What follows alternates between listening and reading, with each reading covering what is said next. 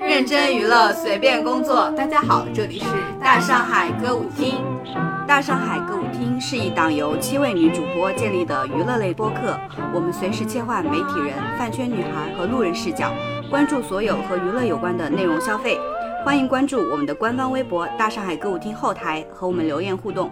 有兴趣的听友还可以微信搜索英文字母 D S H S Z D，也就是“大上海是真的”这六个字的首字母，添加大上海管家张嫂进群，和听友们一起畅聊八卦。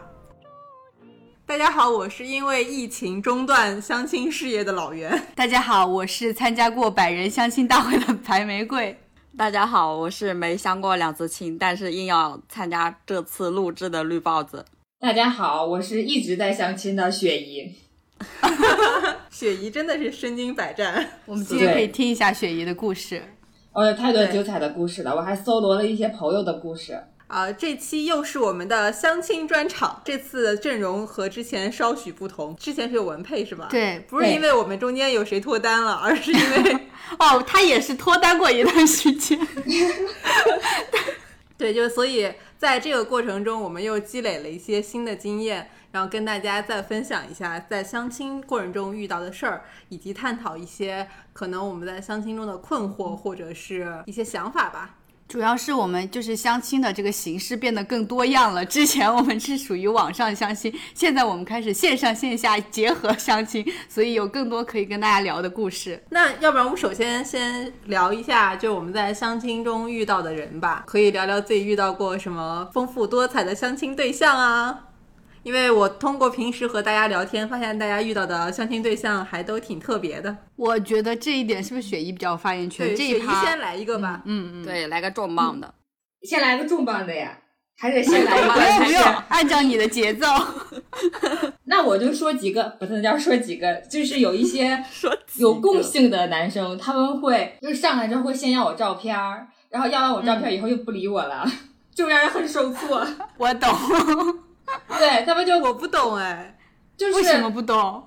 就是大家给照片的时候，那个照片不是一般还是美化后的我们嘛？你美化后的自己也不一定是讨所有人喜欢的呀。哦，不对，这又引出来另一个问题，我还遇到过不只要照片，然后我是发了这种稍微就是用美颜相机照的照片，然后发给他以后，他觉得不可以，他跟我提要求说你能不能发一个近期全身素颜的照片，我说不好意思哈，我不美颜不照相。然后他就不理我了，哎，这个人特别奇怪。然后他不理我以后，我觉得，哎，反正就是大家志不同道不合也无所谓。就是我好几年前遇到过一个一个人，后来去年的时候，他家这个家长好像不知道怎么着又要到了我妈妈的联系方式，就跟我妈妈打电话就问说，你闺女现在是不是还没有找到呀？我们能不能再试一试这一类的？因为当时也没有见面儿，就简单聊了一下就结束了。我妈本来还想说，要不就试试，后来没有想到对方就开始教育起来我妈妈，说你们闺女当时就是因为不给我儿子照片，所以他们两个才没有见面的。你闺女这样不行，为什么男生要你这个全身无 P 图、不美颜的素颜的照片你不给呢？给我妈炸毛了，就赶给她挂电话了，说嗯那我们孩子还是配不上你们家这种孩子，咱算了吧。他好像那种美容机构的工作人员哦，要你一个全素颜的照片，然后看看你那个皮肤啊或者怎么样，看看有什么问题。我觉得像剧组面哎，对试，对对，还有经纪嗯公司之类的，是好像要决定要不要签你的感觉。 是有点这个意思啊，我就觉得特别无特别无理，你知道吧？因为我才刚刚加上你，聊了不到三句天儿，你就给我提这么高的要求。那这种他会主动先提供自己的照片吗？问题他不会呀、如果跟我要照片的人先放自己的照片，说那个这是我的照片，然后我能不能看一下你的照片？我大部分都会给，但有的就啥也不提，就问我能不能给张你的照片。我说那你先发，你要不发我就不发，我就是这意思。这种真的很过分，我觉得他像选妃一样。对对对对，说到选妃，还有一个更搞笑的。 然后有一个男生，我加了他以后聊了两句，他是发了自己的照片，然后我也交换了我的照片。我以为这个照片就可以到这个环节打住了，然后他突然问了我一句：“你可以拍一下你的腿吗？我腿控。啊，”然后我就特别啊恶这是心，变态吧？嗯，然后我说什么？他说，那个看你的照片，我觉得我想再细节的看一下你的腿，反正就是这个样子。我觉得这个人好你恶给心。他我发一赶紧张把那个丹顶鹤的那种 腿发给他，早知道应该这让样他操作想象一下，让他想象一下，就是这样又细又长。但是我觉得这种人就很无理。对啊，他就是就是很无理，所以你就可以无理的回报他。我觉得你那个就已经是调侃了，就是没有给他重拳出击。哦，你要怎么重拳出击？就我觉得至少应该言语上奚落他一下，或者讽刺他一下。 这我觉得这就是一种奚落，就是我根本不正视你的要求我觉得男生会把这个理解为一种调侃，啊，啊这样吗？不会吧？对我觉得不会。我觉得男的会，男的 会，好的，好的，好 的。但是雪姨说的这个，我也想到一个特别过分的相亲对象，家里人介绍给我的时候，其实不知道她是我一个堂姐的同学，然后她也是找我要照片，然后我当时觉得不要给，就是到时候呃线下见面的时候大家见到就可以了，结果她就去找了我堂姐翻我的朋友圈要照片。啊然后我堂姐也没有跟我说，然后我特别生气，我就把我堂姐也说了一顿，我跟她也没有联系，我就说你这样很不尊重我，你怎么可以嗯在我拒绝你之后，你用别的方式去找我要照片呢？雪姨刚刚说的这个让我想到了这个经历，但我从来没有遇到过这种就是在相亲阶段要照片的。啊，这不是一开始很多对啊就是相亲的很时候多人会都要，我们没有哎，我们好像一般就只是加上联系方式之后，就像一两个陌生人刚认识一样，我就会觉得，不管是要对方照片还是对方要我的照片，我都觉得挺怪的。其实我还不喜欢给照片的一个原因是，我觉得照片跟人面对面接触的这个感觉差太多了。对你容易给他造成一些误解， 对，因为有些照片还是拍的挺好看的。你也容易对他造成期待， 你也不知道他那是毕业的时候照的照片，还是什么时候照的照片。对，所以人家才要我的近期无美颜、无 P 图、全身的的照片呀，人家也考虑到了这些。对我，我反正不喜欢这种，我觉得大家就大大方方出来见个面好了。对，如果你对这个很在意的话，你们就先别聊天，直接见面就好了。，对对，对对对，哎，那你们遇到过那种吗？就是上来问你是不是处女的？没有。我这没这是有我朋友的经历。我那天问的时候，他跟我讲的，那他有没有反问他？那你呢？因为是他们是几乎就刚加上以后就随着就见面了吧，没有什么就是线上聊天的这种时间。加了之后可能就约了一下时间，然后见面吃饭的途中，一开始俩人还客气了一下，后来这个男生就比较介意的，就说有一个问题，我就是比较介意的，能不能问你？然后呃，他没有明确的提说你是不是处女这件事儿，但是话里话外的就是说。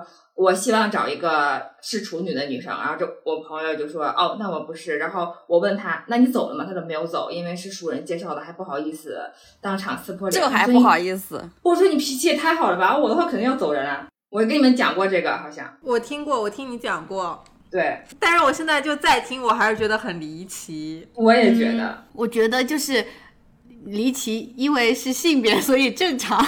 呃，我们其实可能因为我们现在生活的环境，其实还是跟比较多跟我们类似的男生女生打交道，所以我们会觉得有些东西是通识，对，但是我觉得还是有很多那个叫什么思想不一样，或者说层次不太一样的人会闯进你的生活。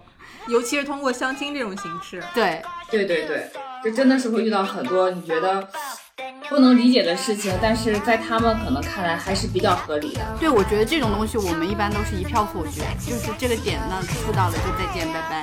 哎，对我也是。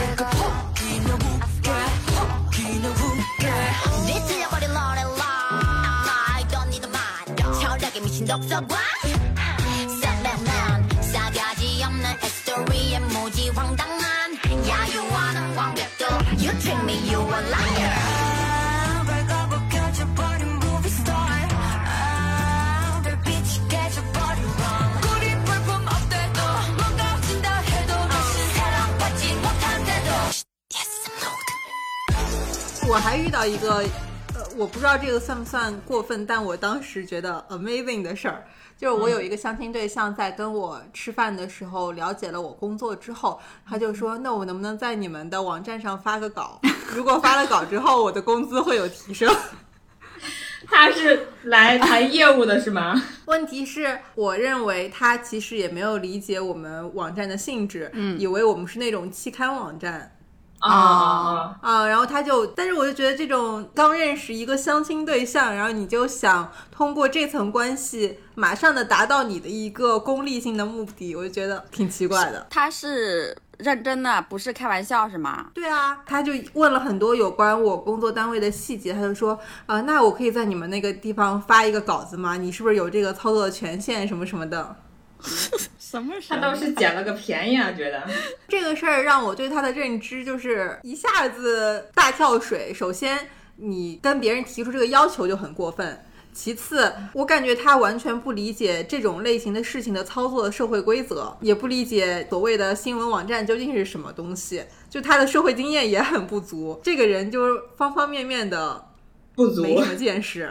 对，就是他不理解，我觉得也可能可以接受，就是隔行如隔山。但是他一开始提出这种功利性的要求，我觉得就是说明他这个人会不是我们所能接受的，想想要交朋友的那种人。但是也比较好的就是第一面就识别了，就暴露了这些对 问题。对对是对吗，大家就不用互相耽误时间了。同样是这个相亲对象，就是当时应该是郑爽代孕事件发生不久，我们还在饭桌上讨论了这个。本来我是希望避免讨论这个，但是他就提出来说是啊，那你平时看娱乐新闻是不是很关注？比如最最近郑爽什么那个啊？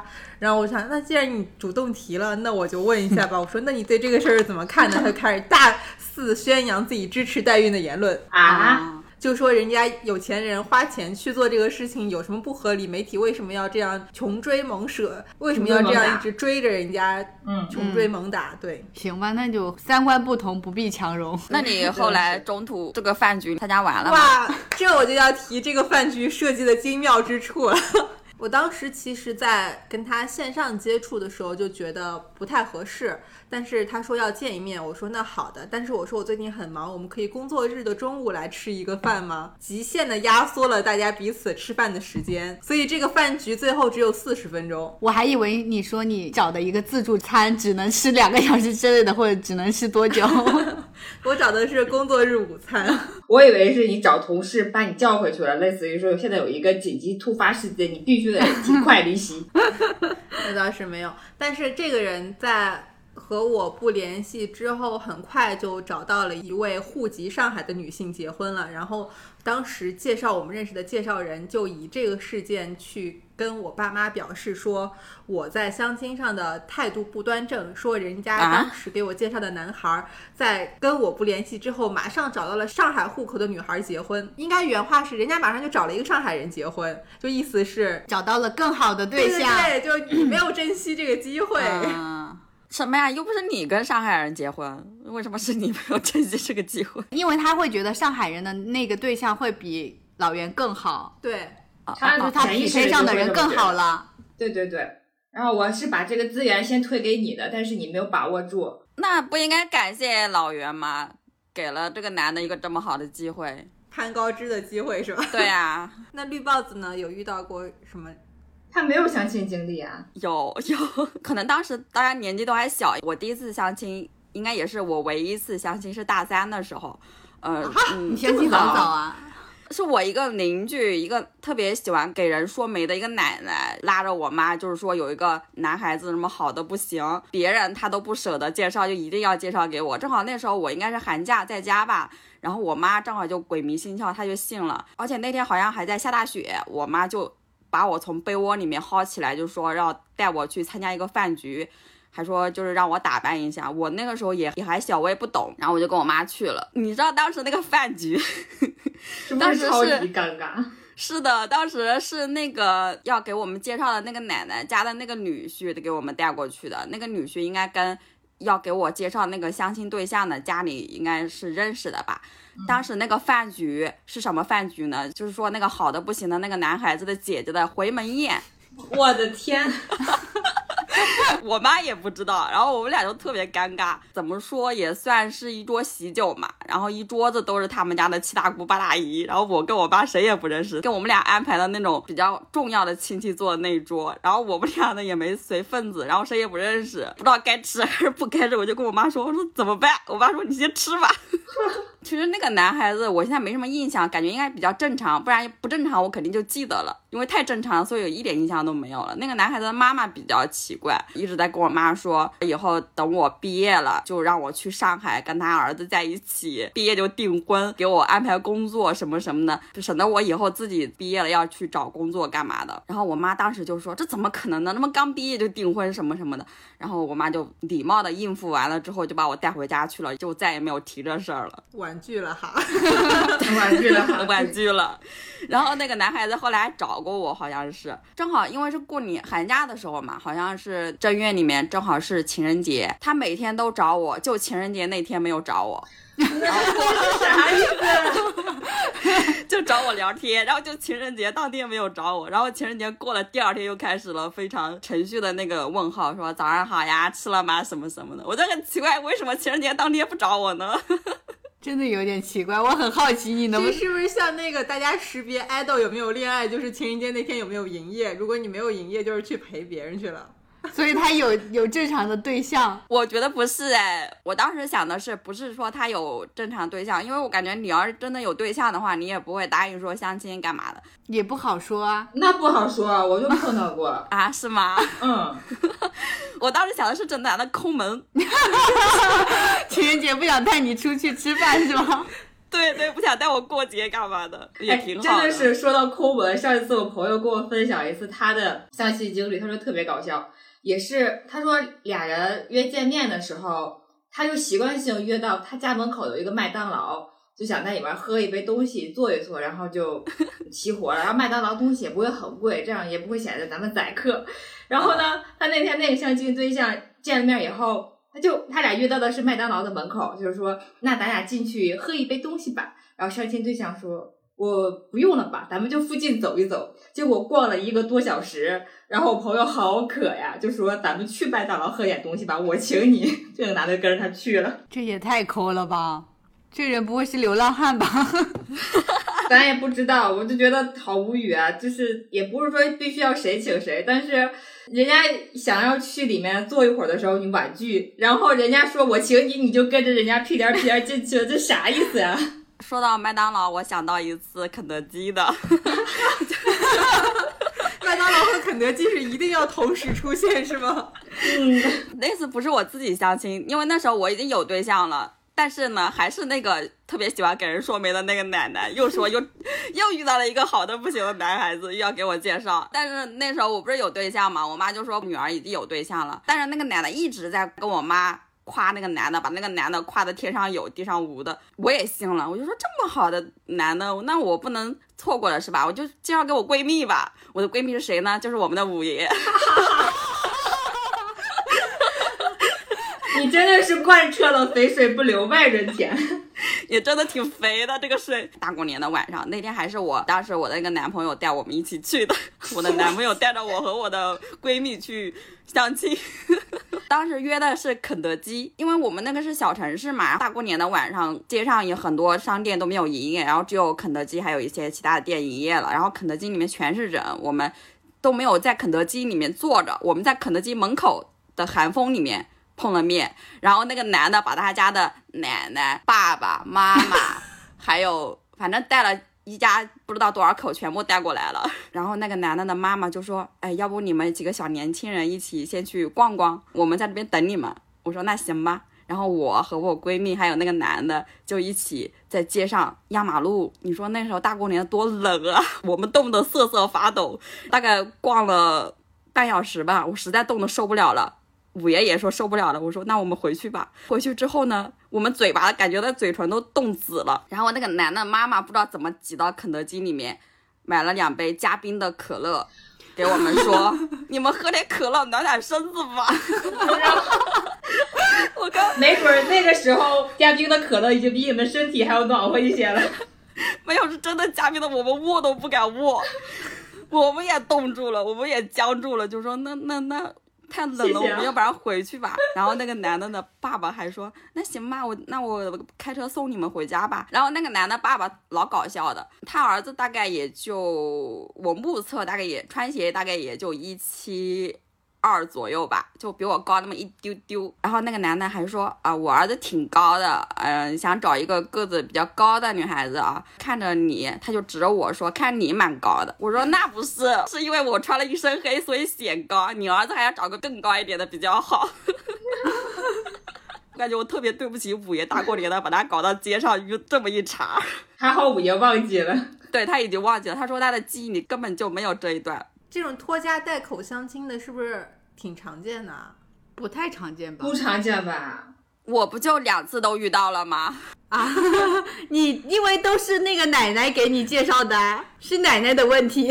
中间人就特别爱夸大其词。但我觉得很多时候中间人根本不了解双方，嗯，嗯，这是让我觉得很困扰的一个问题。我觉得这个没有办法，所以这也是我觉得为什么就是亲友介绍的对象可能没有朋友介绍的对象靠谱，因为朋友确实是会比较了解你你们俩合本不合身，适？是吧对对对对对，但是对家里人就只看一些有的没的的东西。那除了你们遇到奇怪的人，你们自己有在相亲中有什么奇怪的举动吗？这个在相亲大会上我再说。 我最奇怪的举动就是把我的相亲对象介绍给了我闺蜜。这个还好了，不这是还挺常见的吧？这个、啊这是吗个，我跟你说，有一我的研究生同学，然后在群里认识了一个人，是跟我的另外一个研究生同学，他们是老乡，然后他就给他介绍了这两个人，这两个人现在结婚了，就是我身边的，所以我觉得这个还好，我有一次相亲的时候带了男同学一起，这个也挺确实挺奇怪的。奇怪的， 你应该带个女同学，我当时带了那个上过我们节目的一位学长，李副官吗？不是刘哦啊，对， 那你是出于什么目的带男同学一起是吗？ 出于让学长吃醋吗？还有心机呀？不是，是是因为那个相亲的时间设定刚好是在我和学长在新年第一天早晨去跑完马拉松之后，就是已经完了是吗？对，那就是学长为什么要跟着你呢？我就说嗯学长一起去吧，反正吃个饭，学长还答应了是吗？学长答应了，而且呃，学长事后的时候就说，觉得我那天表现的特别不懂事儿，因为学长说。他觉得我一进那个餐厅就坐在了离男嘉宾最远的位置上，他还好是意思说你不懂事儿，他跟着你去见相亲对啊对象，他这已经很不好懂哦不事懂儿了，好事儿吗？了，就 我就想问他礼貌吗？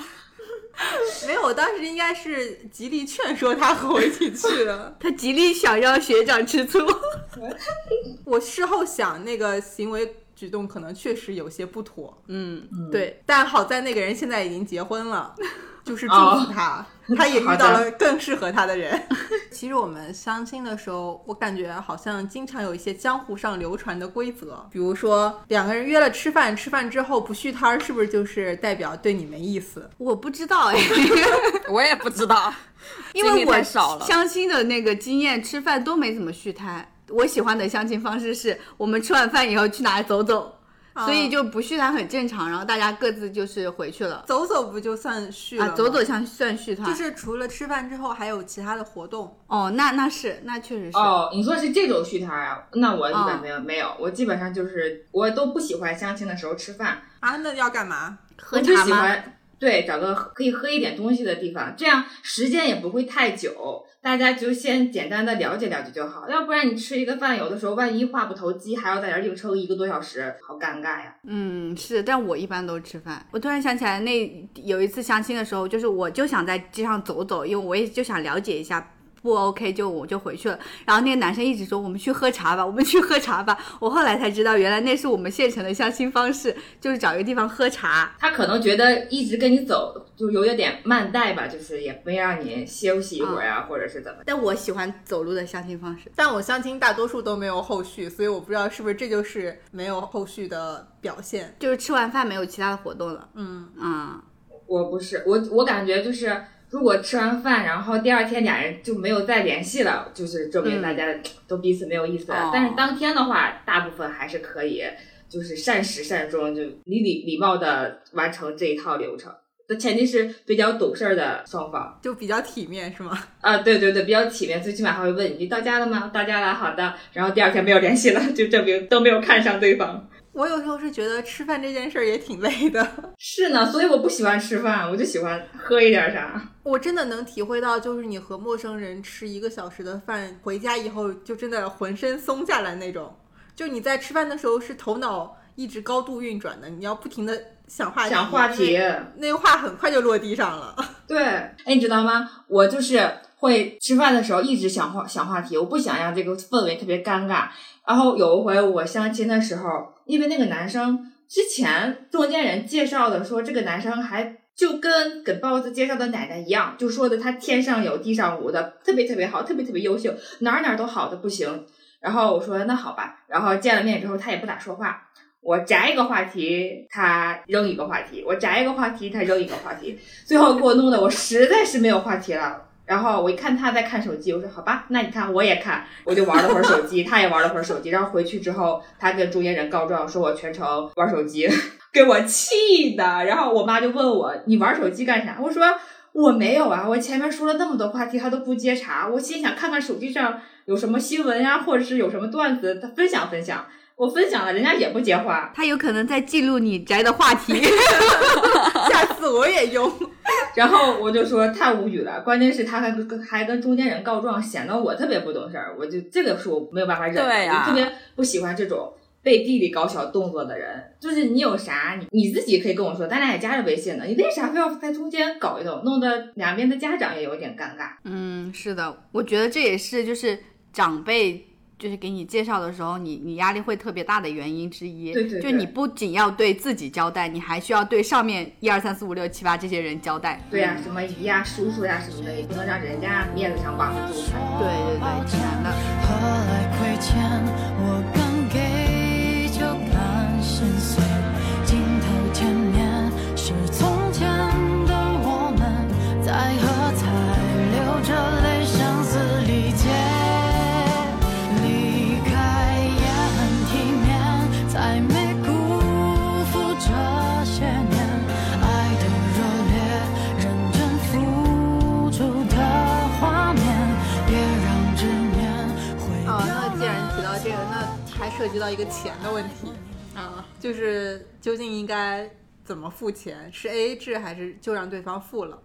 其实我觉得 A A 制我 OK 的，但是我的相亲的经验全部都是对方付的被驳回了是吧？我对也是。因为我有一次是我自己付掉了，然后他还转给我了，他说不行不行，那我也没有没有办法。但是我其实觉得 A A 是 OK 的，对，我也觉得是 OK 的，而且有的时候我都想在吃饭之前就先声明说我们俩一会儿要 AA 制哦，因为如果你只有吃饭这一个活动，你是后续没有机会把这个人嗯还气给拉他平的。对对，我也提过，但是被驳回了，没有意义。但是我复成过一个，有一次我出去跟一个男的吃饭，就是我跟你们说过，他上来之后加微信两天问我，你三十岁之前可以生孩子吗？那个，啊， 然后后来吃完饭以后，我要结账，因为我也因为我比较想走了，我就说那咱们吃完了吧。然后我说我去结个账，他没有拦我，我就把账结了。这样也行，那反正就是你占优势，你有话语权呗。啊，对对对对，然后我也觉得没有什么，因为这个男的也是好几层关系嘛，我就觉得这样起码，呃，体面一没有点。什么，哎，对对对，对，但是我觉得就是如果说你想跟这个相亲对象有进展的话，其实第一次他付 OK，反而给你下一次说我我想跟你再约一次，然后给你一个由头嘛。呃，我也听说过这种说法，说如果女方就是强硬的要求 A，就是对你没兴趣。 就是有人会有这样的认知，但其实我觉得很多时候 A 确实出于是第一次见面，希望大家还是尽量拉平。嗯嗯嗯，嗯，是这样的。所以我这也是我不想吃饭的原因之一。我觉得喝个东西吧，就是几十成块本比较钱，低。哎，对负担对不大对，对他如果说不要 AA 的话，我觉得也没有说就是占人家太多便宜那种。但是如果吃个饭的话，我的压力有时候也挺大。但是有一个问题，喝东西，因为你要是喝咖啡或者喝茶的话，那种场所比较安静。如果你们俩真是没有话题的话，会不会觉得有点尴尬呢？吃饭的时候没有话题我觉也得就挺应尴该尬，接受没有那个尴尬。没有办法。啊，嗯，我是一个很怕冷场或者尴尬的人。吃饭你还能说，嗯，你要实在没有话题，那我就埋头吃饭，或者说，嗯如果在一个比较嘈杂的环境里面吃饭的话，周围也有声音的话，还还会好一点。如果太安静了，真的会很尴尬哎。我还以为雪姨会说，我一般在在听相声的那种场合喝茶，所以还好。哎，我感觉可以，但是现在不是这些长吻都被我看吗？哦这就是另一个问题。你们相亲的时候能不能做点其他事儿，就不吃饭？我觉得就现在相亲给我印象很差或者有负担的很大一方面的原因就在于相亲这个形式，嗯它有点太正式了，嗯，嗯就是也没有趣味性。而且吃饭本身这个过程，我也不觉得能让你们彼此增进了解，以及对对方产生好感。我觉得这种好感的产生，还是要源于大家一起去做点事情。所以这个就涉及到我这两年新近接触到的一个相亲方式，类似于线上大型活动，就社团的那种感觉。就是你加入这个社群，或者说他的关注他之后，他每周周五或周六找一个时间会。给你一些主题的活动，比如说是去徒步，比如说去爬山，还有比如说去打卡一些网红的小镇，然后比如说剧本杀，就形式非常多样。你不是以完全相亲的这个目的去做的，所以你整个活动其实会比较自由和宽松。哦，这个你会就喜欢这种我吗不？喜欢， 我会很有压力。 为啥？你这个不是一对一的，就是你会有落社单的交可压能力性啊、也有社交压力。哦，可是如果这样它是比如说是一个游戏的话，像剧本的话，剧本杀，比如说剧本杀这种，你会拿到你属于你自己的角色，那你不存在说我会落单或者是没有，冷落我吧觉得在一个陌生的环境中，它潜在的是有相亲的设置，那么这个多人就会陷入一个竞争的，就是你不是确定国家有分配一个 你对应的人在那儿，我就会进入那个场景之前就开始紧张，说万一明天我落单了怎么怎么办？我不行，这种对我来说压力太大了。我觉得老袁就是把自己设想在就是单身即地狱的那个场景里面，就是相亲是一种荒野求生的游戏，就是他需要去对对对，我就需要一定有一个确定的和我匹配的人，即使我们俩不合适，那我们结束之后就是 say goodbye 就好了。嗯但是你不能让我自己去找那个人，我需要现在已经你给我配配到一个。可是那我交朋友也是 OK 的呀，我并不一定他要成为我的男朋友，我交朋友扩大我的社交圈，这个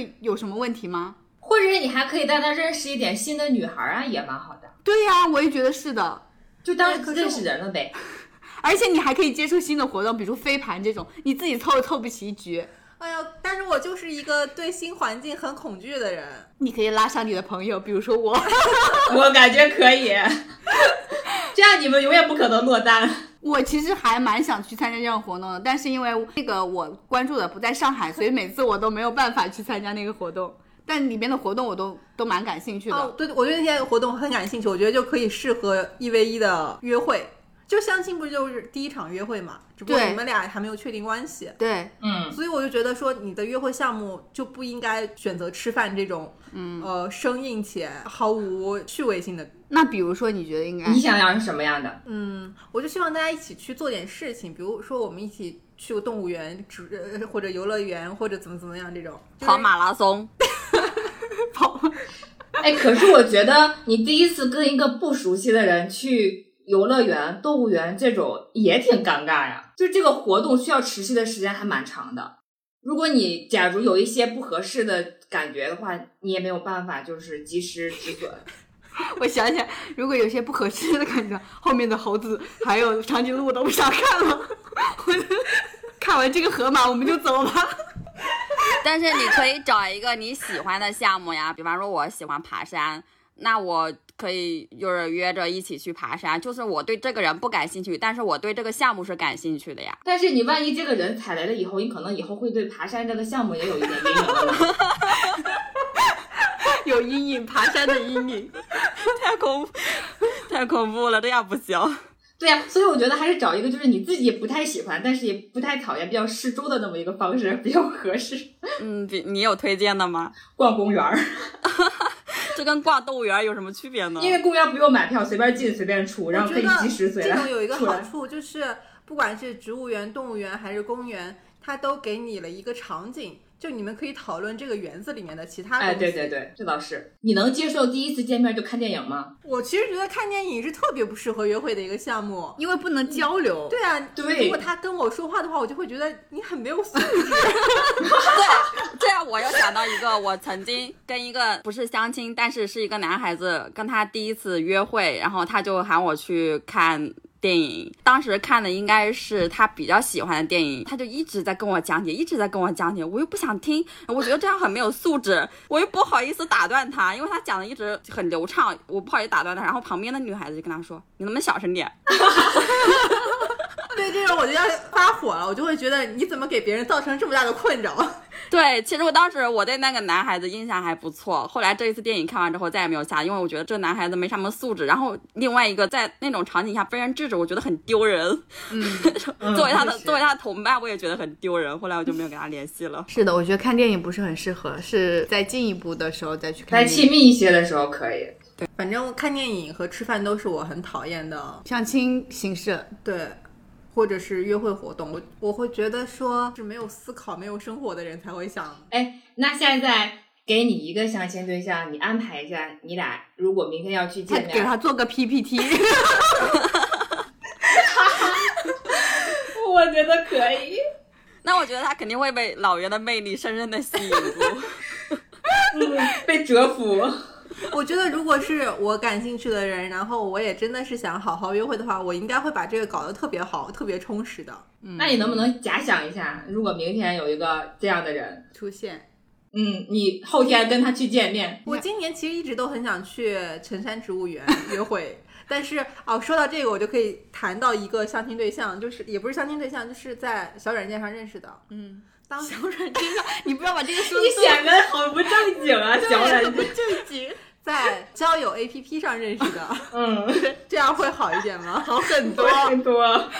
我给你讲一下我们认识的契机，因为当时疫情期间隔离嘛，就很想去植物园看看新鲜世界。我就在我的那个交友 APP 的自我介绍上，可能写了想去植物园这种。嗯然后就要说交友 APP 上的男性也真的是质量很一般。我觉得大家交流的基础是，至少你要认真看对方的材料。嗯，不然的话，你点那个喜欢的标准，难道只是因为那张照片吗？那我放上去的照片其实已经距离现在很多年了。嗯，结果就出现一位男性跟我聊天，聊了一两句之后，就问说怎么会想去植物园啊什么什么。大家聊了一会儿，然后他就说那下次我们一起去植物园吧。我就会觉得这个过程很自然，嗯大家就约好了解封的时候一起去植物园。嗯，然后呢？嗯，然后这个男的不太行，后来就在我们等待解封的过程中就不联系了。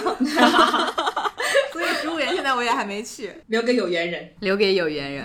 对，但是我会觉得这个过程是我觉得是还很比较理想顺畅的流畅嗯对，我有一次也是也是在那个交友 APP 上认识的，是因为我们那时候都很喜欢五月天，我们俩每次都会一起互相分享一些五月天的相关的信息，然后也当时约了，如果有机会的话可以一起去看五月天的演唱会。啊，我觉得这个很好，一起去看演出也是我理想的相亲方式。所以这个基础上，这个要建立的基础就是你们有一个共同喜欢的事物。而且是没有见过面的人，如果你没有共同喜欢的事物的话、东西的话，你们俩没什么话题可聊啊。因为我们当时都喜欢五月天，所以就是分享欲还是蛮高的。直到今夜天空星星不熄灭，在心里约定陪你到永远。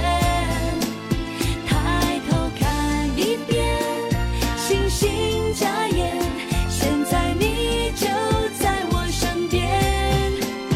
我祈祷就让地球停在这瞬间，不聊天，静静散步也很美。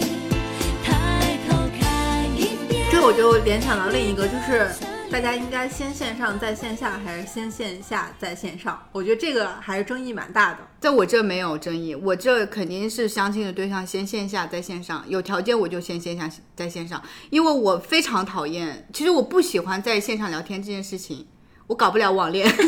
我特别适合搞网恋，但是就是搞得拉的战线太长。对，所以我觉得这是一个没有效率的事情，各种方面没有效率，而且浪费我的感情。而且你不觉得你会对容易通过线上的聊天对这个人有期待吗？对，大家的纠结点也是这个吧，就是你先入为主的是这个人网上的形象，但网上的对形象是很容易塑造的，对。然后线下就很容易出现幻灭。对，一个是这样，另外一个是我觉得是两个，它可能不一定是画面，但是它两个给你的感觉是不一样的。但是你你、呃，你自嗯己心理落差会很大，对不如先见了这个人之后，然后你们在线上聊天。对，我我是这么认为的。但是我的问题就在于，如果这个人不是你们线下偶然认识，而是经过人介绍的，嗯，那你们第一次见面，我真的不知道两个完全陌生的人要对话的基础是什么。你就把你线上聊的话题放在线下来呀。就日常那些话题瞎聊呗。不对啊，但是如果你线上，因为线上还有一个缓冲的时间，或者说你看到他发的一些话，你不想接的话，你可以假装没看到信息。但是如果是线下两个人见面，他说的话题你不想接，那怎么 办呢？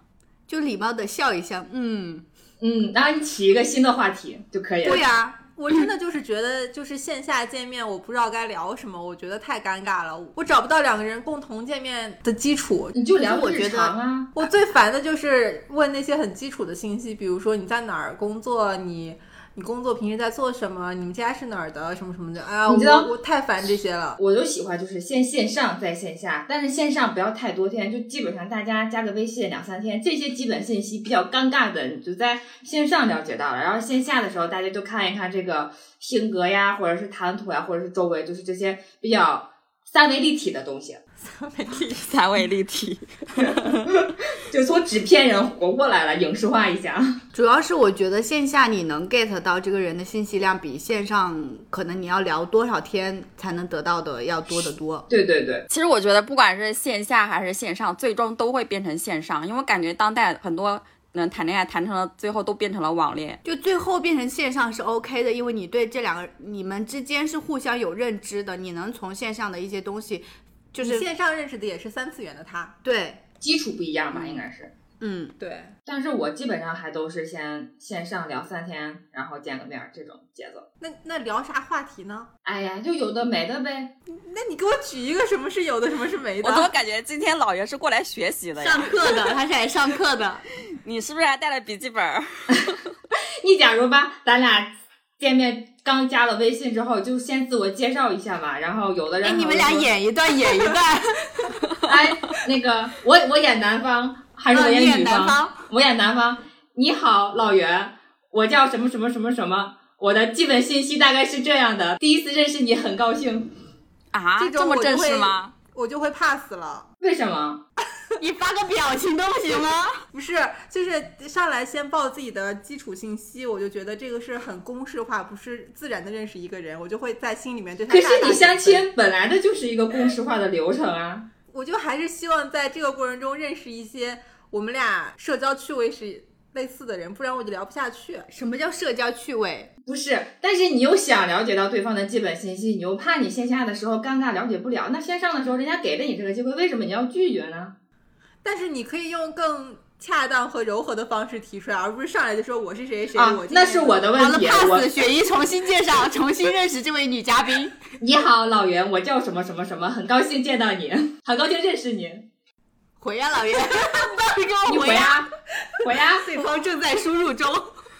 我这里会回一个表情包， 就是那种什么呃，我们可以开始聊天啦，什么什么的这种。然后呢，雪姨怎么聊？那取决于，如果是咱们是晚上加了的话，我可能问你，哎，吃晚饭了吗？现在吃了点什么呀？ 先引入话题啊。雪姨如果跟我相亲，肯定聊不了一天，一直在我的雷点上。为什么呀？我不懂。我也不懂，她觉得这种话题好无聊。哎，我来，我来因，为咱们是两个陌生人，我只能从这种切入点去找你的，就找到咱们的共同话题我来跟老袁聊一会啊。老袁你好，你的名字好特别呀、你为什么叫自己老袁呀、然后我就会给他讲这个名字的由来，然后我说哦，因为我以前剪了短发以后，朋友给我起名叫圆白菜，然后后来简化成就是老袁。哈哈哈，袁白菜真可爱。这种就会在我心里加分，因为原来你喜欢的是这 种，你接着回，老爷接着回。那你为什么要叫白玫瑰呢？ 我跟他讲我的那个什么的，巴拉巴拉讲完之后，哇，看来我们还挺配的呢，一个玫瑰，一个白菜，我们都是植物。 然后我就说，那你叫白玫瑰，你一定看过那什么什么，他的什么其他什么什么作品你看过啊？你觉得怎么怎么样？就会开始聊这些。哦啊，但我觉得，因为我是觉得，如果是没有什么切入点的话，就只能说我是想一个就是日常一点的话题，你可能会。接我的话，然后接完话之后，我可能会，如果你说你吃晚饭吃的啥，我说哎，我也喜欢吃那个，然后那个怎么怎么做，就聊一些这种雪姨，你问我吃什么？好的好的你，问你吃晚饭了吗？吃了吃的啥？饭， 哦，你这个人很有趣味，简洁明了，我喜欢。哦，哎，你这种回的回的方式就会被我的相亲对象跟我妈妈告状。因为你问的问题我没有办法回截答。图截图发给周对杰呀、伦， 哎，但是真的是我已经被这样告过好几次状了，就是人家问我吃了啥，我说啊就随便吃了点儿， 然后那个问我你喜欢吃什么，我说哎也就这样吧，然后他们就会用这个说我不会聊天儿。不不回他们微信，不积极不热情，然后跟我妈告状，然后跟中间人告状，中间人是跟我妈告状，我妈就过来问你怎么了，我说我没有怎么呀，他是期待你给他表演一段贯口吗？烧花鸭、烧雏鸡、烧土，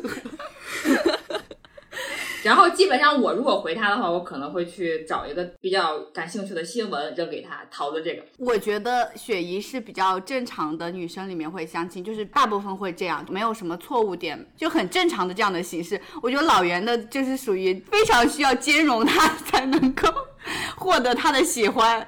对对对，就是你一定要考虑到他可能会喜欢的点，不能是说用这种套路去套路他，套路不到。 对对，他就是喜欢一些特别的切口。我的想法是因为我第一次认识你的时候，我不知道你是什么样的人，我没有嗯办法去 get 到。你看白玫瑰可以 get 到老袁的切口，是因为你很熟悉他，但是如果咱们两个是一个陌生人，我真的不知道我应该怎么跟你开口呀。那我说我不介绍也不对，我介绍也不对，所以直接线下就好了。对我是觉得你不要把这些开始的这样的部分的内容赋予太多的意义，不要赋予细节太多不。要赋予太你不要要赋对予他的有意义太多的意义，但大家就只是一个认识了就得了，然后剩下的你们见线下见线下见了面再说。因为你如果一开始对这个人有太多的设定，大部分人是达不到你这个设定的。对，所以说到这，我有一个问题想问大家：你们是属于加分制还是减分制？加分制，你还加分制呢？我刚才一锅都减的没有分，他是从零开始加加的吧？从零开始加，然后不行就负分，负负负负。但是加分制其实是属于说，你会在他所有的行为里面找到优点给他加分。但减分制是你做的所有行为都可能会成为被扣分的这个，所以其实减分制是更挑剔的。我觉得你是减分制，我不是啊，我就是初始阶段比较困难，但如果是后续的话，我就会，我就是服务型人格了。达到就是达到八十分以上才有机会进入下一个阶段。我觉得这个有点像我之前列的那个择偶标准，嗯就是很细。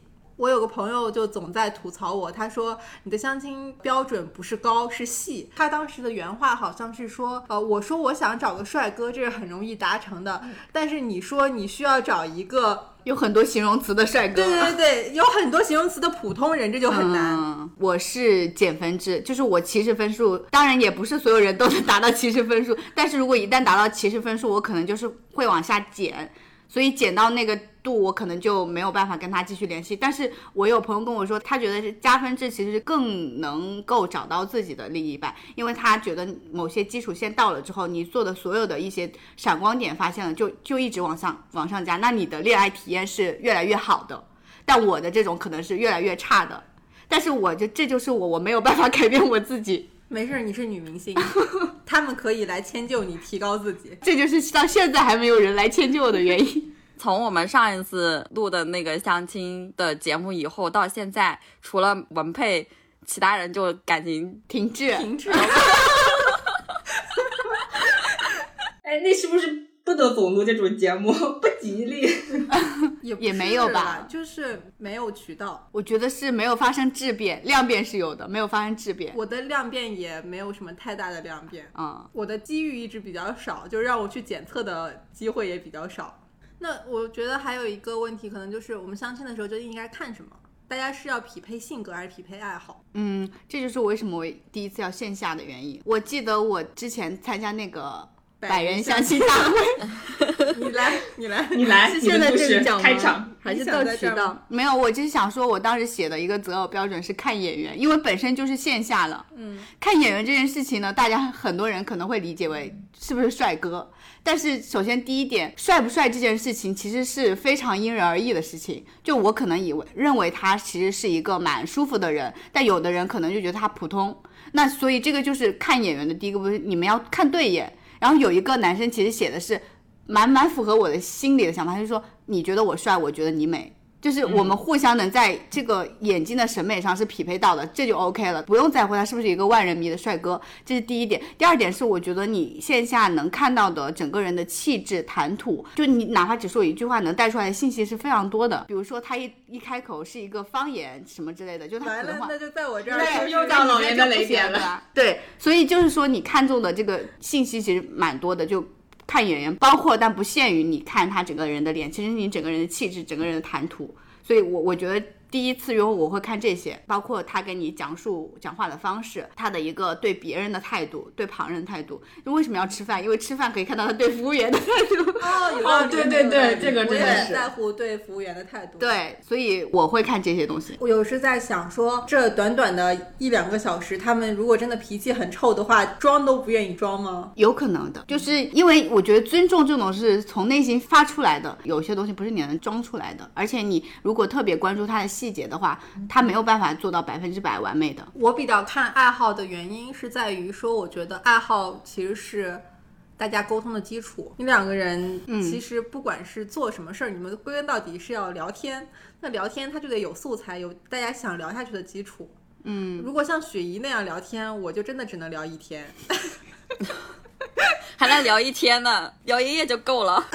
就是我觉得，可是哦大部分的相亲对象的开场都是这样的，但是有的人就是连续几天也都还是这样，就还是问你说吃了吗？睡了吗？吃的啥？今天做什么事儿了？我就觉得如果是这样的话，我们就没有聊天的必要。我为什么要跟你汇报这些内容呢？我觉得这不是聊天，就只是一个简单的汇报，就也达不到我们彼此了解、建立感情的过程。嗯你也无法再问我吃饭没，今天做了什么事儿过程中展示你的魅力。我们也没办法在这个我过程中吃了自己做的满汉全席， 所以我就其实比较倾向于我们经过线上沟通后后会发现彼此有一些共同话题或者怎么样，然后我们生活里面的很多对话的展开是基于共同话题再延伸到大家彼此的生活和感情上的，这是对我来说比较流畅的交流方式，但是这个成本非常高。而且特别难。嗯，你找到这样的对象特别难，感觉挺我难。我的。嗯，我觉我得之是前认识一个男生，觉得我们俩很有话聊，但是到后期发现这其实是一个假象，嗯就是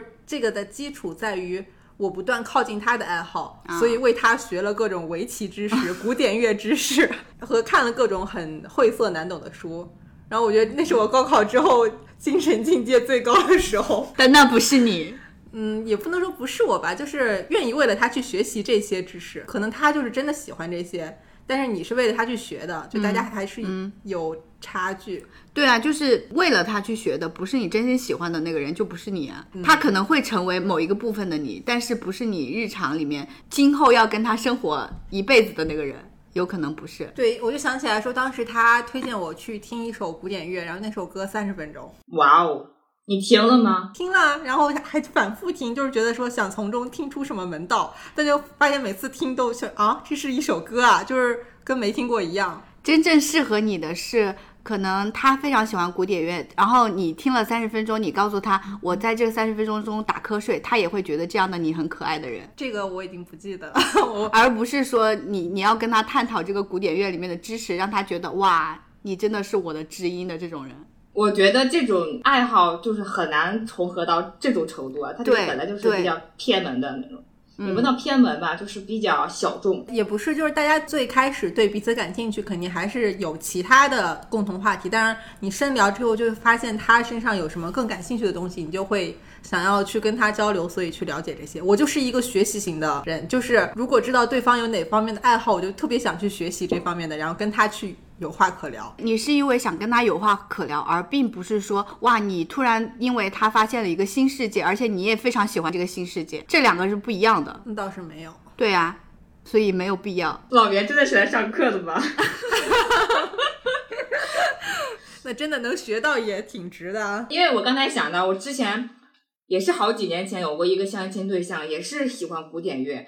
我俩加上第一天，他看问来完这我并晚不是饭，一个小众的爱好。然后他第一天问问完我晚饭吃了啥以后，就开始问我，我再听两首歌给你分享一下。然后我心想，啥歌呢？听听呗。我一看好像是个古典乐，它分的第一首的时候我没有听，因为我这实在不是我的领域，我就找了个别的话题岔了过去。过了一会儿，他又给我分享了一首，意思就是你要听一听。我说好的，然后我听了一会儿还是 get 不到，但是我觉得不回人家又不礼貌，然后我就绞尽脑汁编了一段儿，拿出来了高中的时候做语文阅读理解的那种能力，编了一段文发了过去，他再也没有理我啊 啊！他可能觉得我不是他的知音， 也可能是因为他看不懂吧。就是伯牙子期他没有遇到。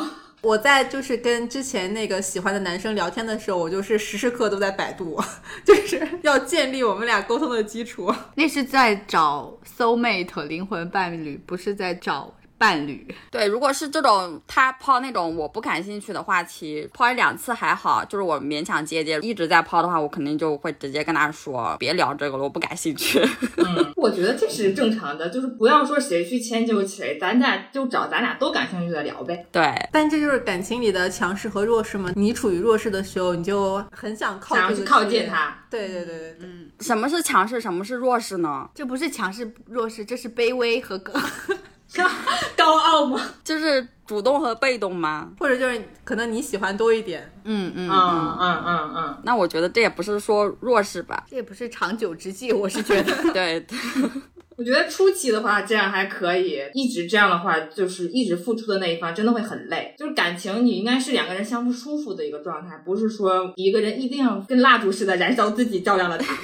对我就是那种，然后我现在都还有阴影，就是看到相关的这种什么古典乐啊、什么围棋啊这些话题，我都会点进去看一眼，就想着哦我的先天学着。 以后可以用上是吗以？后可以用到。在头在哪里跌倒就要在哪里爬起来。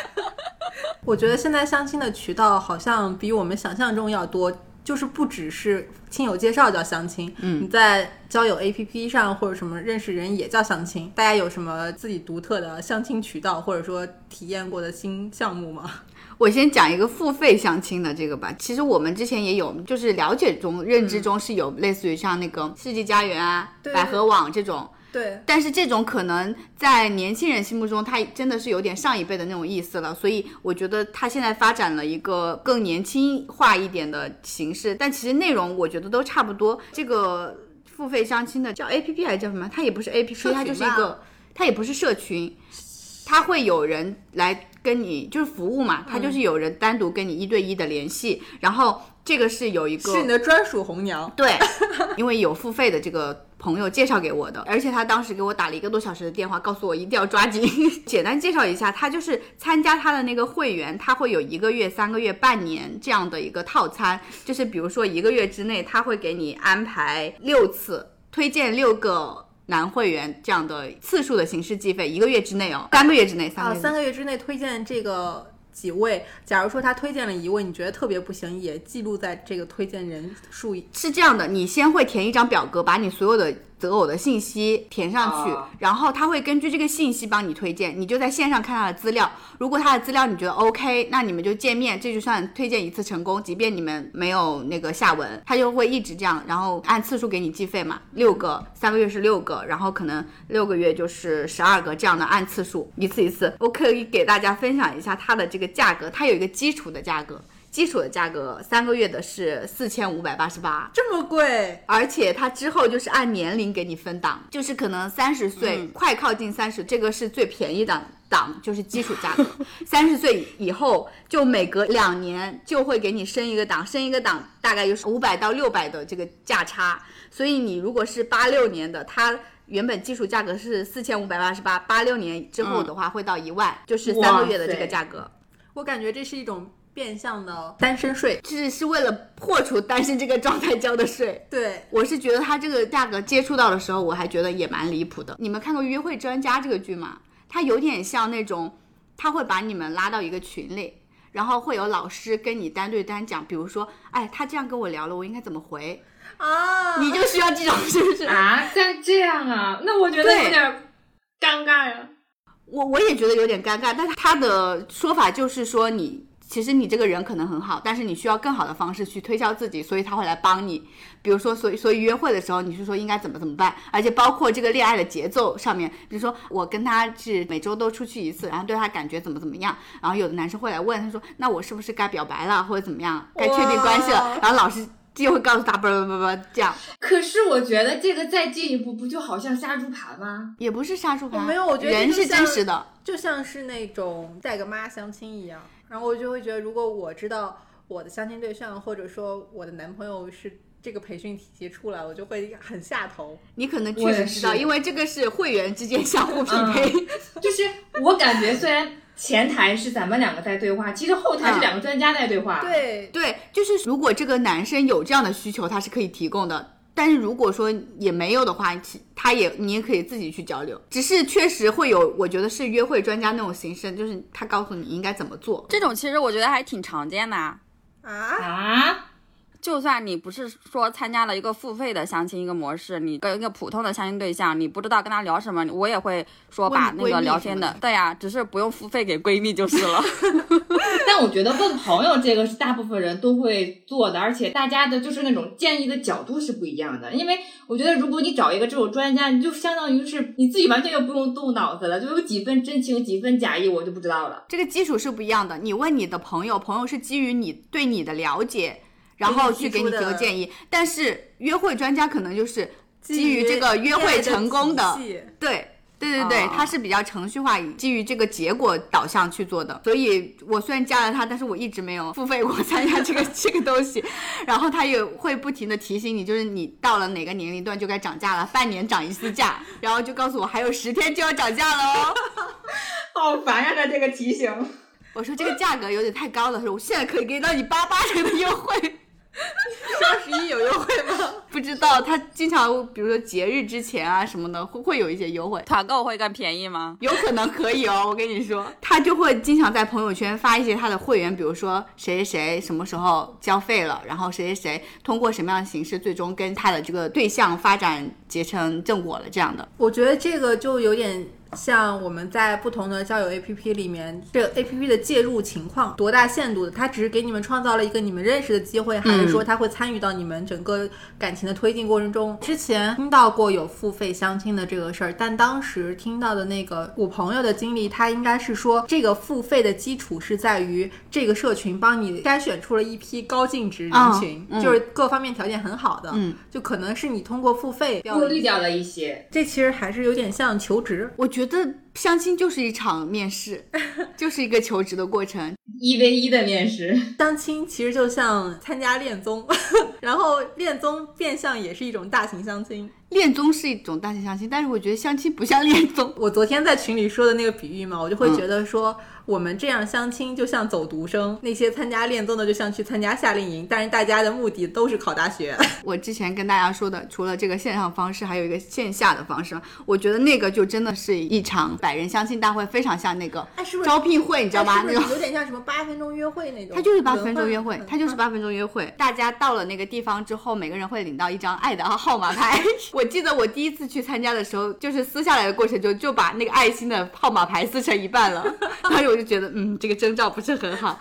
然后领到牌了之后，还会给你一张表格，你填你的资料卡，大概也是一些比较简单的信息，你的年龄、你的户口所在地、你的年收入情况、车房情况，然后下面几行是你的自我介绍和你的择偶要求。简历是吗？对对对，就做自己的资料简历，然后大概开始了之后，我们那个当时有一百多人嘛，分成了二十多桌，大概是五男五女这样对着做，对着做之后，大家交换自己的填过的资料卡或者自我介绍，然后你对感兴趣的男生或者女生问他一些问题，然后会说要不要交换微信这样的。然后我发现我旁边那个女生，她其实第一次来，但是她表现得非常有经验。她对有性意向的男生就说：“你把你的号码牌贴到你的资料卡上，拍个照，然后加了微信之后发给我。”我的天哪！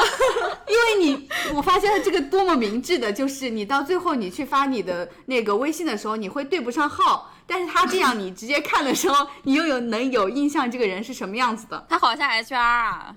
对，真的很像 HR，我觉得这整个有点像那个面试一样的东西。校招啊，校招！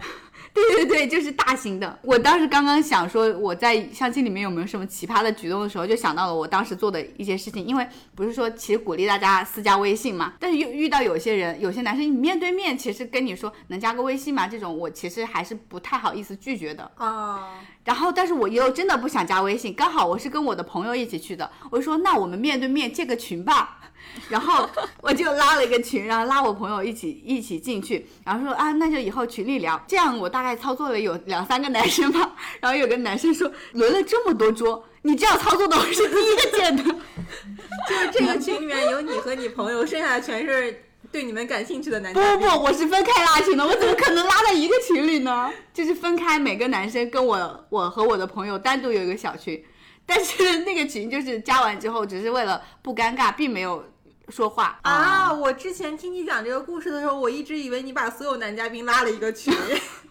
没有没有没有，我我也觉以得为。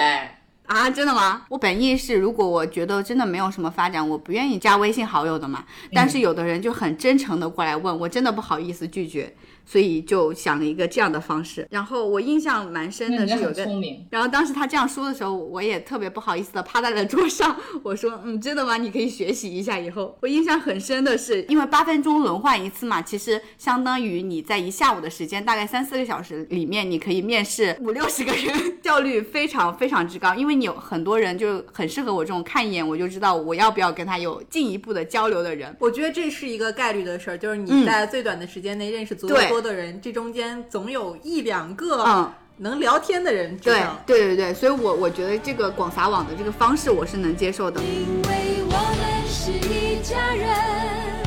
相亲相爱的一家人，有缘才能相聚，有心才会珍惜，何必让满天乌云遮住眼睛？因为我们是一家人。相亲相爱的一家人，有福就该同享，有难必然同当，用相知相守换地这久次天的长结果虽然是失败的，但是呃还是有蛮多印象蛮至少有你录播课的素材。 啊，对，有一个印象很深的人是，他是国企的，他就很明确，他就说他的择偶标准就写说，我希望我半年内就有一个结果，这个结果的意思是我们要结婚的结果，还是我们要确立恋爱关系的？确定恋爱关系的结果。那还嗯，那还可以好，就是他写的时候，我们当时觉得他很急，就是好像半年马上就要成家，要要结婚什么的。但是后来他意思就是说，我也不想浪费太多时间，就是说我们没有确立关系，然后在这个聊天上面，然后我就推荐我的朋友加了他的微信。但是我觉得是不是当代人的节奏已经很快了？其实你们聊天决定要不要在一起，也就是一个月以内的事儿，嗯，是，嗯，是也确不实需要挺快太的嗯多接触了，只是说你当时把这个东西赤裸裸写出来，会让你有不适感，有一就跟点雪点姨直接问我那个各种信息一样， 就是太直白了。嗯，但是他们直白的信息都直接会放在资料卡上，所以就是避免了你说的这种相互问的尴尬。对，说到这个对资料卡，之前我妈妈也一度想给我介绍一个对象，然后她当时就直接发过来一份男生的简历，就是完全是求职简历。嗯，我当时就觉得这个操作挺蠢的，然后我就觉得说，我怎么能通过这个来了解一个人？而且他那个求职简历上的照片不也是那种一寸照吗？那你觉得你啊发这个给你的相亲对象合适吗？我觉得很不合适。结果下一个更离谱的事情就来了，我妈就说。你要觉得合适，你也发一份你的简历给对方。我当时就 整个火大，我遇到过一个给我发的自我介绍是一个 Excel，他分析了自己的性格特点，分析了自己的他给自己种做种，了 SWOT 分析吗？还给我从网上找了一个图，用一个就是男生女生购物的那种，就是就以前网上流传挺多，就是女生去商场的时候会这儿逛这儿逛这儿逛这儿逛这儿逛，然后再去到目的地，男生就是一从商哦场一进门就直达目的地，用那个图还分析一哦下男女的性别构成。然后后来我跟他见了面以后，他跟我说，我这个人做事是很有原则的，很有规矩的。我说什么意思？他说我晚上八点，就是每天有固定的时间点，必须要干什么样的事情，这个事情是不能不干的。例如晚上八点必须要洗澡，我说那你如果那天晚上出去吃了饭没有洗成澡呢？他说那回去一定要补上，这个节奏不能被打乱。对，然后那个简历的后续就是我大发火，跟我妈，我就就微信上发了很长一段话，我觉得你们很不尊重我，然后为了让我谈恋爱啊或者为了让我结婚，就是完全不考虑我的自尊心什么的，因为我觉得这是很伤自尊的一件事儿。嗯然后我妈就很委屈，她说我只是给你介绍一个对象，我也没有想那么多，就是怎么会上升到伤你自尊心的事儿？说那以后不管你了。啊， 怎么最后的结果是这样的？然后后来他确实也没再介绍相亲对象给我。 我觉得可能是因为我那次发火卓有成效，他说的那个简历，可能就是从什么交友小程序上面下载下来的简历，但你妈看过了，审过了，觉得还挺合适的。就是那种父母相亲的 A，就是父母的那种帮子女找对象的相亲 A P P 或者小程序吗？或者群，我妈有好多相亲群，这种相亲群是怎么组建的呢？会有一个群主，就会就是那种比较热心肠的人，他就类似于说有一个地域吧。嗯，你假如说你们家的孩子都是在类似于京津冀啊，或者是江浙沪，大家就都在这个群里，然后把大家孩子的信息呢发一发，然后你就从那些信息里面看一看有没有基础信息你比较满意的，然后双方家长就加个微信私聊一下，然后觉得还 OK 呢，然后孩子再加一个微信见个面什么的。也有可能是那种人民公园相亲角的线上版。哦哦哦，哎，对，应该就是那种感觉，但是就不用非得跑到公园里去了。对，对，就是从线下变成了线上。那聊了这么多，你们真的觉得就是相亲能够遇到？我觉得说真爱很矫情，就是能够遇到可以谈恋爱的人吗？可以啊，可以啊，看缘分。但是这个事情，我周围好多呀，真的是刚毕业那两年的时候，大家很多还是就是通过自己恋爱或者是校园时候的对象结的婚。那现在这两年，我周围结婚的朋友基本上都是相亲认识的。我觉得不要把相亲上升到一个一个什么样的高度，它其实就是你认识异性对象的一种方式而已。哦，我知对道。然后，但是我发现，就是在我看来，相亲和自由恋爱其实是两种恋爱类型。自己认识的时候，可能产生感情的方式有两种，一种是一见钟情，一种是日久生情嘛。嗯。但是相亲就是完全是一个一见钟情的事儿。啊，你日常恋爱也会有一见钟情的部分呀。对，但是我会觉得说相亲太考验一见钟情的能力。我是一个不太容易让人一见钟情的人，所以我觉得就是要在相处中才能感受到。那要看你一见钟情的这个度。一见钟情的定义就是我第一眼认定他在各方面都符合我的条件，这就叫一见钟情。但是相亲可能的一见钟情就是他在很多方面其实是在我这个。想找伴侣的这个基础条件之上的就 OK，那我一见钟情的对象可以很多，通过相亲可以对很多人一见钟情，所以我觉得这个也是概率问题。不要想见一面就可以定一个人，很多人可能见了两三面还觉得也好像又不行了，就那种。就是你可能见他的时候，第一面是觉得好像对他有一个大概的印象，然后觉得那是不是可以再出来见一次面，再了解了解呢？你就可能需要了解几次之后，发现哦，或许他还不是太合适我的那个人，就结束。然后如果觉得好像越了解越合适，那就可以继续了呗。我理解的一见钟情是在一个你没有完全没有准备，就是一个猝不及防的环境下遇到了一个你一眼万年的人。 不是心说太夸张了，就是心动对象吧。但是你相亲，你是带着目的性去的呀，你是带着一个自己的标准去考量对方的。我觉得这跟一见钟情还是不太一样的耶。嗯，只能说看合不合眼缘儿，我觉得啊用“眼缘”这个词儿挺合适的。对，我也觉得以后就是我跟雪姨共同的相亲标准了。我依然看起来是一个很难相亲成功的人。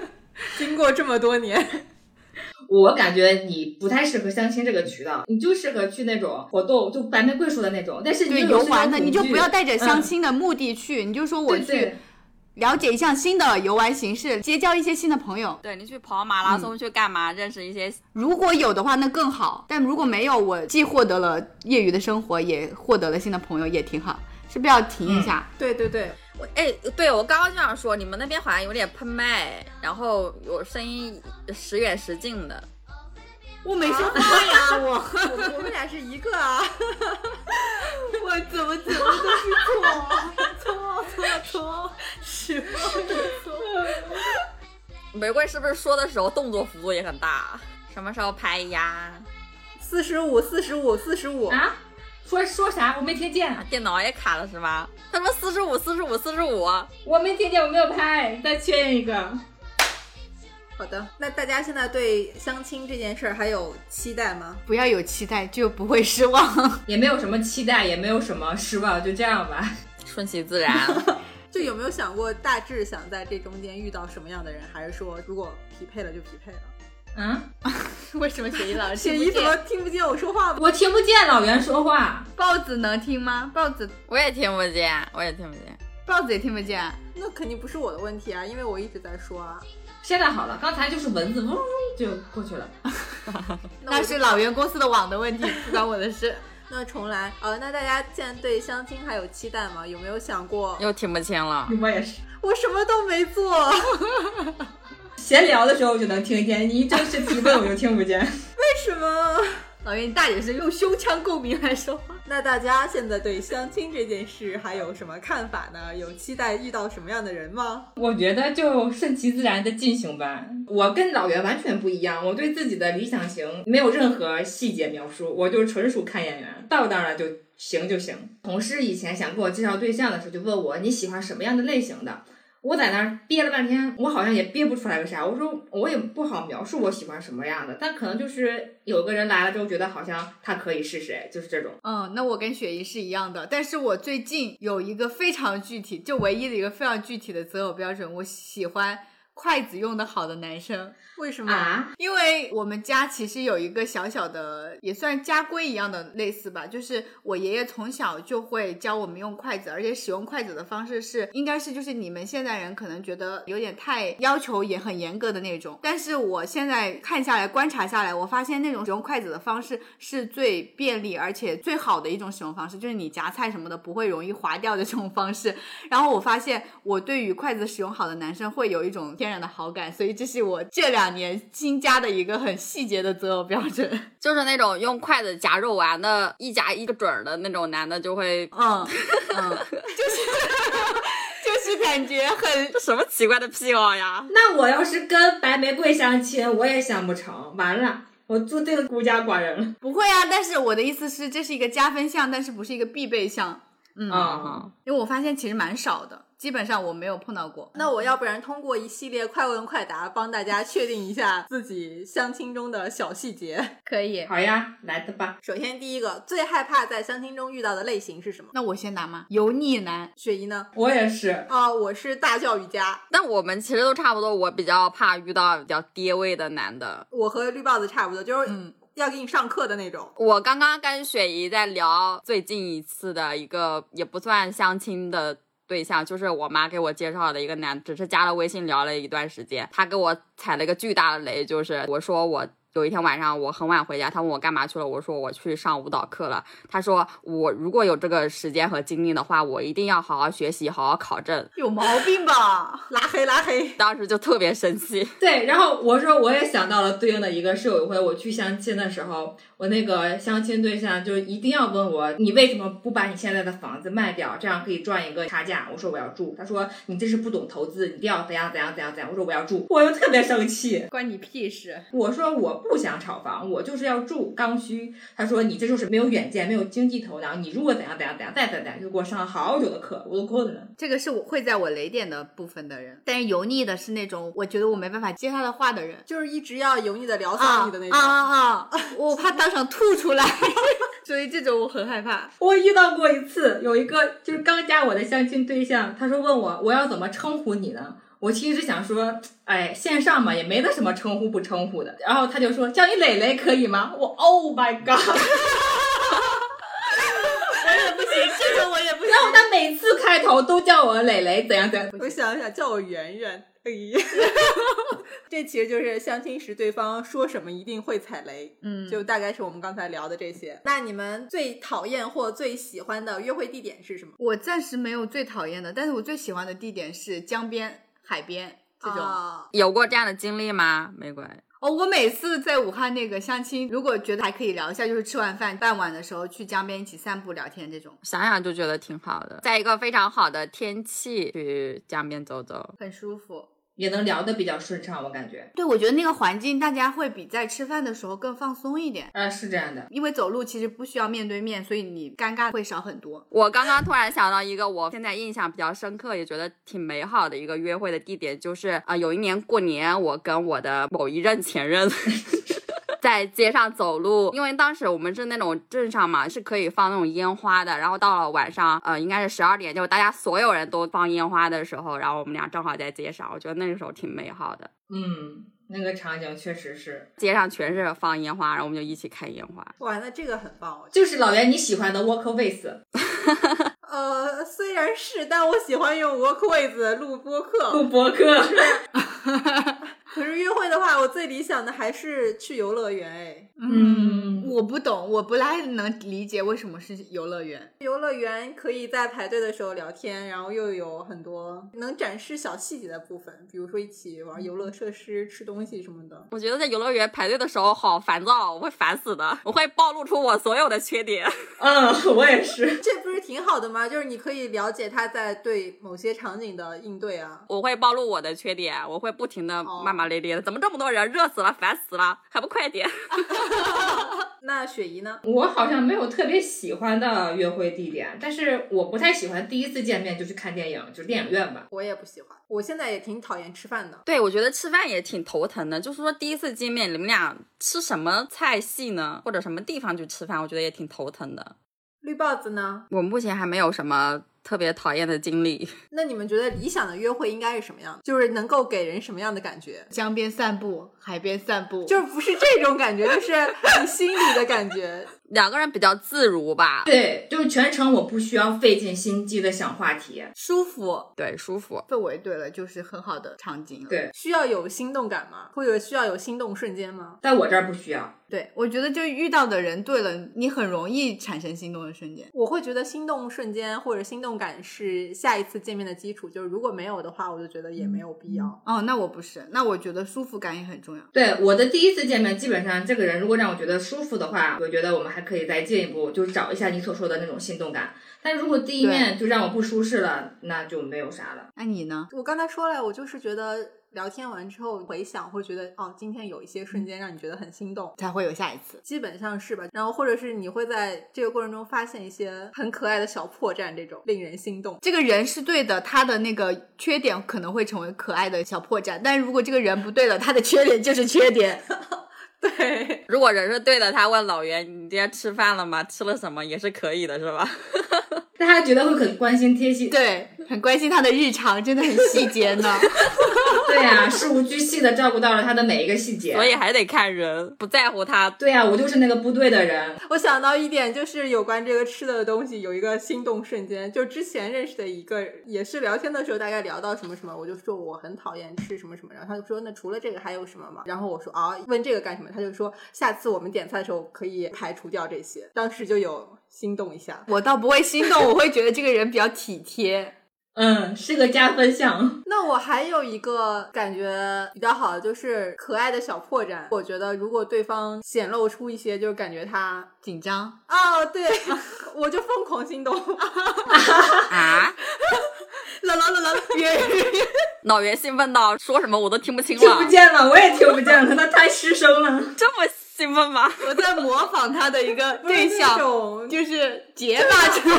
没有结巴，但是就是你能从那个状态里面感嗯觉出来、比方说手一直在捏餐巾纸啊，或者在干什么的。啊，对，这些可以。 原来你是这样的，又了解了你一些。哎，我能 get 到这个耶。我也能 get 到，但是我的反应就是，我可能会觉得他比较紧张的话，我反而没那么紧张。当时我们俩应该都挺紧张，我还碰掉了餐具，但我反应跟白玫瑰可能差不多，就是说他紧张的话，我就不紧张了。 好像差不多就这些。嗯，不知道我们聊完这次之后有没有机 会，就是实践一下我们刚才说的那些。 哎，我突然想到一个，我想问一下你，因为我参加那个相亲大会的时候，碰到了一个是我高中学校的一个体育老师，就他不是我的体育老师，但他现在在我高中学校当体育老师。他特别搞笑的是，他轮到下一桌的时候，他回来找伞，他的伞掉了，然后到后来我就看到他在满场找伞，这件事情你会觉得他可爱吗？对，会。 嗯，好的，我能理解。反正我就觉得我可能不喜欢那么城市化的人，你喜欢有一些变量的人，变量嘛，哦，就是它会在你认知的一个正确的模式里面，会出一些小点的 bug 的那种，你好像比较能 get。对对，我也不喜欢很完美的人，就喜欢你是真实的人，但你又要和大多数疲于奔命的人不太一样的。比如说，你要有自己的爱好，有自己的想法之类的。你这个要求太高了，我觉得很多人都这么说，我最近也意识到了。又要他普通，又要他不平庸，你真的是然后我还要求他在麦当劳、肯德基吃饭以后要自己收拾餐盘。这个要求我觉得不过分，是应该的吧？做不到。 你们不收吗？我都收。我也收，我好像不熟，我很久没在肯德基、麦当劳吃过饭了。你知道我为什么会有这个想法吗？是因为我有一次看娱乐新闻，然后那个娱乐新闻的内容就是说丁禹兮独自去吃麦当劳，他收拾了餐盘才走。我在想，天哪，这简直就是一个非常重要的人的素养的考核，我就列到了我的择偶标准里面。你原来是这样列的标准，就是看到一个好的特质，就要给相亲对象加一个标准，你这太难了。我说老袁相亲完肯定要拉表，真的是拉掉了。对啊，你把世界上所有看到的好男人加一个东西，那真的很难，那我就降低点标准。也很难吧？因为我觉得这些太细节的东西也不用那么较真儿，到时候可以大家一起去。变成更好的人。对对对，好的，那就希望我们接下来都有机会体验完美约会，如果没有的话，就体验一些多彩的约会，为下次录节目积累素材。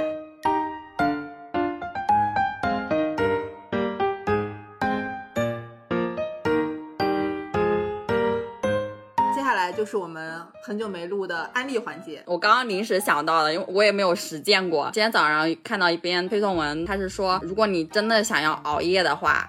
医生建议说，因为每天人晚上的十一点到夜里的凌晨三点是必须休息的时间，对对对。然后，如果你真的就是想要熬夜的话，你可以从十一点睡觉，睡到三点起床，你再接着熬。这样的话，对身体的伤害会小一点。那我觉得你三点可能就不是熬夜，就是早起了，那也挺好的。我自己还没有时间啊，我决定从今天晚上开始试一试。我觉得大家想要熬夜的原因，并不是担心身体，而是十一点不想睡。你推荐十一点到三点的睡， 推荐人家三点凌晨起来，人家也不想早起。 不想睡的原因，不就是还是因为有一些想玩的东西吗？那就可以实践一下，十一点睡觉，然后三点以后接着玩。人的思路是，我在睡前这段时间是可以浪费的，可以做那些 没有意义的事情，对。但如果你专门醒来做这件事儿， 这内心还是会受到谴责。对，所以我觉得这是一个无用的案例。